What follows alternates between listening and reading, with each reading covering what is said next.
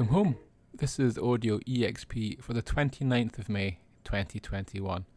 And the title of this episode is Can Games Cause Harm? Let's start gently and with a geek native quirky stat.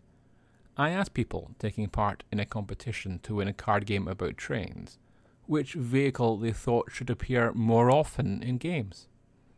I'll reveal the top five in reverse order here on the podcast, but you can get the full list of 12 on the blog. In fifth place, equal, are submarines and bicycles. In third place, cable cars. In second place, airships. And in first place, trains. To be honest, I'm a bit surprised trains won. I thought airships would sail to victory. Now, I've reopened that poll without the prize, and you can find a link to that in the show notes. It means you can vote for what you think should win in the restarted analysis. Currently, submarines and trains are tied in the first place. Let's stick with stats, but slide into the title of this show Can Games Cause Harm? A tech magazine, WePC, shared some stats with Geek Native this week to show that most gamers in the UK thought loot boxes essentially expose kids to gambling. I believe they are right. However, no one was very sure what to do about it.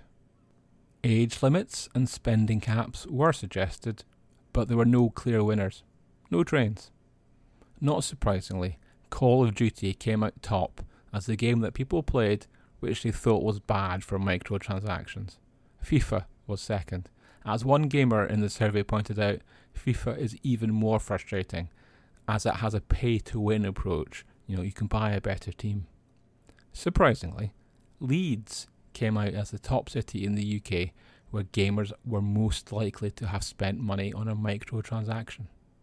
Okay, forgive me, my instinct is to protect games. I want to take this chance to say that other things, other sources of entertainment, cause harm. And almost always, it's not on purpose. I have a great example. This week, Prime Video released a trailer for Chris Pratt's The Tomorrow War. I noticed it had been hacked. At the time of recording, that security risk is still there. So let me walk you through what I think is happening.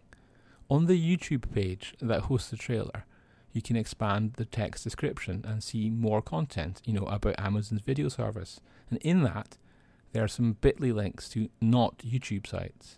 Depending on your browser and your platform, when you click on those bit.ly links, you may end up on a dodgy site that makes money off you being there. Think whoever put in that content, the text and those bit.ly shortened links, did so in a program like MS Word and then they copied it in. Uh, Bitly is a URL shortener service, so you put in a long URL and you get a more attractive one out. Microsoft Word has added some invisible characters to the end of those Amazon pretty links, and they've not noticed, and they've pasted those corrupt links in. Someone else has noticed and then created Bitly short links that match, taking control of them, and are now benefiting from those clicks. I believe that someone at Prime Video has now been made aware of the situation. But it's a good example of potential accidental harm. I think it's also a clear cut one. I hope it's less clear cut in my next example, and that's for Coiled Spring Games' competition with Mumsnet. Coiled Spring Games is a UK based games distributor with some pretty cool clients, and this week they started a competition with Mumsnet in which you can win some board games. And no doubt they paid Mumsnet to help with the promotion and thought it was a good match, a good way to get games into homes and boost brand awareness. So, what's the problem? Well, Mumsnet is a forum where, yeah, mums can chat, but in recent years it's become a central point for transphobic discussion, and in particular the rejection of trans women as women. Actually, no, that undersells it the Mumsnet community was the place that coordinated harmful actions, such as attempts to get charities defunded. It's not a free speech issue. It's possible that Coiled Spring Games knew none of this, but as they announced the competition, the gaming community told them. And did they stop the competition? No.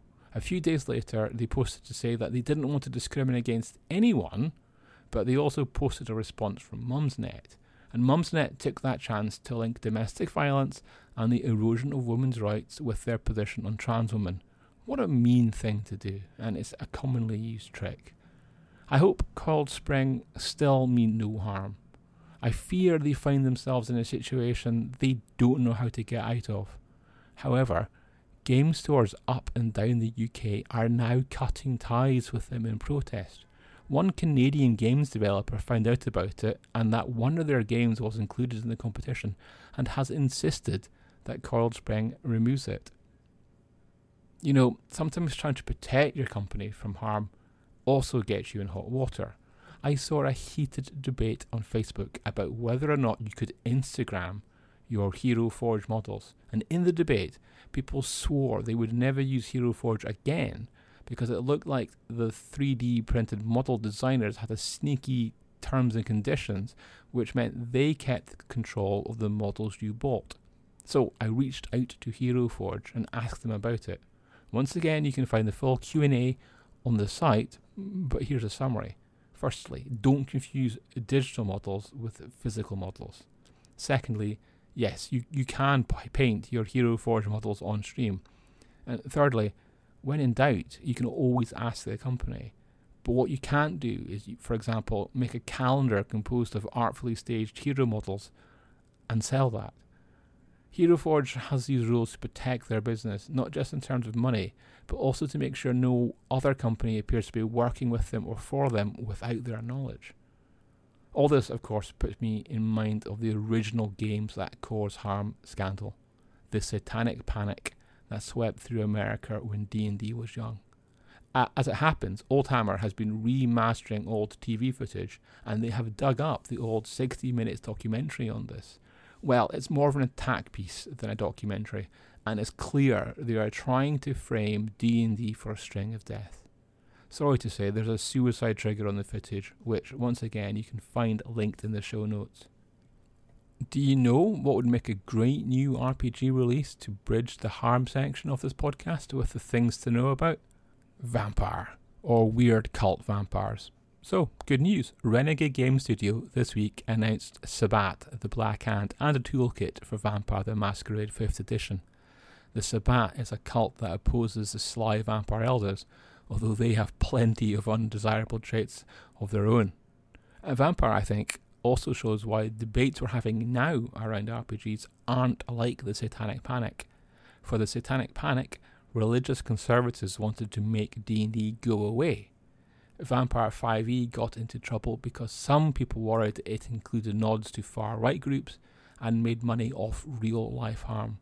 Rather than saying, we're going to take that game away, those who shared the alarm said, you don't have to do it that way. As it happens, White Wolf did then take out those potential references to far right groups. And the idea of making games appeal to more people is entirely different from not making games at all. And as we talked about last week, it is not the Gamer Apocalypse. A game that appealed to me this week is Black Armada's The Last Fleet. I backed it on Kickstarter. Based on Powered by the Apocalypse, the game is all about putting pressure on people as they try and escape in the last fleet from a terrible foe that chases humanity's survivors through space. And that foe can look like us. Oh, yes, think Battlestar Galactica not only is Last Fleet a tremendous little sci fi, I think it's a game that does incredibly well at helping GMs be better GMs. This is a very solid rec- recommendation from me. Check it out if you can. I also have some free to download recommendations for you. Uh, first up is the 5e adventure Realm of the Goblin Beware the Dark Sisterhood. It's rare to get a 30 plus page adventure as a freebie, especially one with so much quality illustration. And the reason for this, for this one, is that the adventure helps to promote a forthcoming Dark Horse comic book called Goblin. It's set in the same world. And if you're looking for a non D&D game, then I blogged quite a few this week.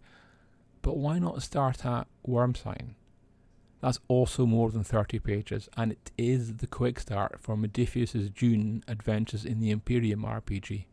And Geek Native tends to spend a lot of time talking about RPGs and RPG news. However, gamers are interested in more than their level 15 paladin, and so the blog covers other topics. I want to make sure that Audio EXP reflects that. So let me call out a mini swarm of dinosaur shoes that are stamping around. Oh, and by mini swarm, I mean two. First up, there's the Reebok Jurassic World Instapumps. If you need green and yellow shoes that look like dinosaur skin and that you can run in, these are your puppies. The other are Jurassic Park high tops from Kido, which you can get at the Zavvi Dinosaur Kit, along with t shirts, caps, and even, and get this, Jurassic Park deck chairs.